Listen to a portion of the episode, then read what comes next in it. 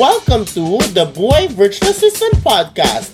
Come on! Hello mga kabarangay, welcome, welcome sa Buhay Virtual Assistant Podcast kung saan makikipag-chismisan kayo sa akin about the real life, no filter ng isang virtual assistant or isang freelancer like me.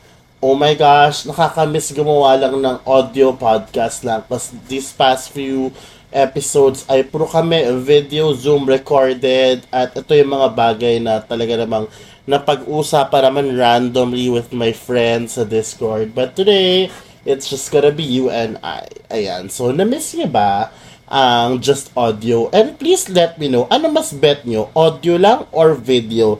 I-message nyo ako sa Instagram, which is linked in the description box dito sa Spotify. Anyway, sa topic nito, gusto ko pag-usapan kung ano ba ang nangyayari sa finances ko as a virtual assistant or as a freelancer, no?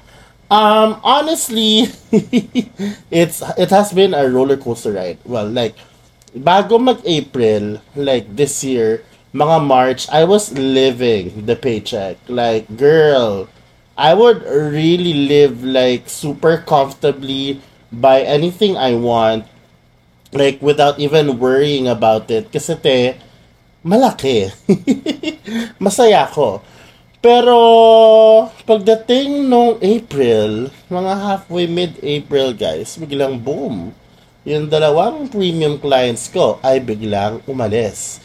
Oo, oh, oh, for some reason. At dahil dyan, ang lola mo, hindi mo rin mag-handle ng pera, masyado nag-enjoy. Ay, naku naman ti, konti na lang naman ng bank account, at all of a sudden, yung streams of income ko, konti na lang pumapasok, which is a change of lifestyle once again. And this is the reality, guys. Um, clients just come and go. So, pretty much nung April, mid-April, until um, May, talagang si bakla ay nagsustruggle. As in, mental health ko suffered, um, sobrang worried and anxious ako every single day. And, ayun, medyo nakakaloka. Dumating pa sa point na yung dating sinisweldo, sinisweldo ko sa, na dapat 15.30 uh, sa restaurant clients ko ay biglang nagagaw na biglang nagbabagsak na lang ng sweldo every 30th. Kaya medyo mahirap sa akin, napakalaking adjustment sa akin. So, how did I react to it? Um, honestly, nagmukmuk ako ng ilang araw. May mga random days akong umiiyak. Kasi, syempre, yung, yung tipong sanay na ako sa ganitong income at sa lifestyle, biglang mawawalang ganyan in one snap. And like, pero sabi ko sa sarili ko, it's either it's either I stay like this and mukmuk every day or I do something about it. So dito ko um, napag-isip-isip na hey, I have to start applying again. So I applied um, to many many many job openings and um, it it wasn't the easiest kasi kung kayo nahihirapan kayo kumuha ng clients in your level, miski ako in my level nahihirapan kasi sa level ito may pagka-choosy na ako. So yun ang unang talagang nagpakaloka sa akin. So, sobrang choosy ko, ang hirap ko mag-apply.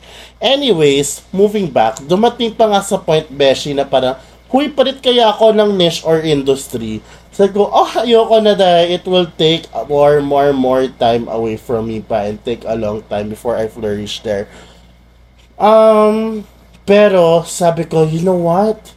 I won't be choosy muna. I'll just apply I'll just apply kahit mababa, kahit hourly, at least may better stream of income ako para while waiting and applying for this big ticket clients ay, alam mo yon may tumatakbo at getting better ang finances ko. So that's what I did. Apply ako na apply. Pagdating ngayong June te, pagdating ngayong June te, ito nga ang nangyari sis, no? Ito nangyari.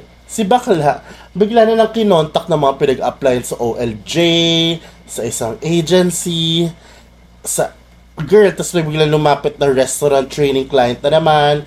And girl, I'm back on track. Ayan, so I'm so happy kasi this June, unti-unti akong bumabangon.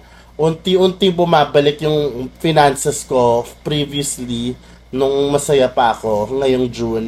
And this time, guys, um, I think this is more long-term talaga. So, I'm happy kasi um, I'm back on track. Nakabangon ako, lumaban, lumaban ako. No, hindi ako nagmukmuk lang sa isang kanto. Um, ganito talaga eh, ganito talaga eh. So I realized na dapat pala ang pagpa-plant ng seed, ang pag-reach out, ang pag-apply ay ginagawa during my clients ka pa para may lead list ka na. Para pag biglang umalis yung isang client out of nowhere, may kapalit ka na. Ganong level. Hindi yung pag nawala yung client, doon ka palang mag-apply and it will take you a month and a half to get one, which is not cool at nakakaloka.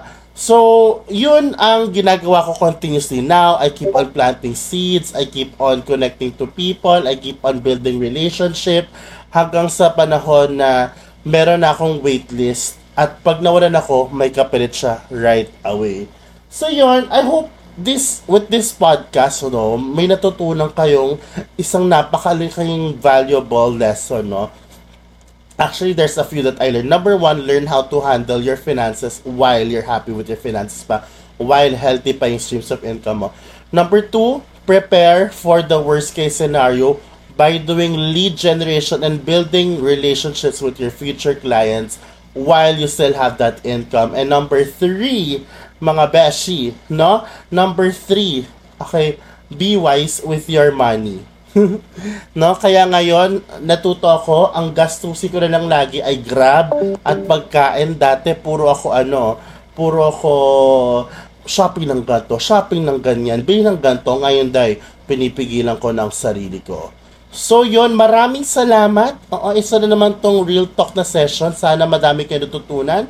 And sobrang dami ko pang gusto i-share sa inyong sobrang raw at walang filter. Ayan, no? So, hope you like this. Let me know your learnings by, you know, you know, tagging me sa Instagram stories or maybe messaging me there. My Instagram is linked here in my in the description box of Spotify. And I I am excited to talk to you more on the next episodes. Bye!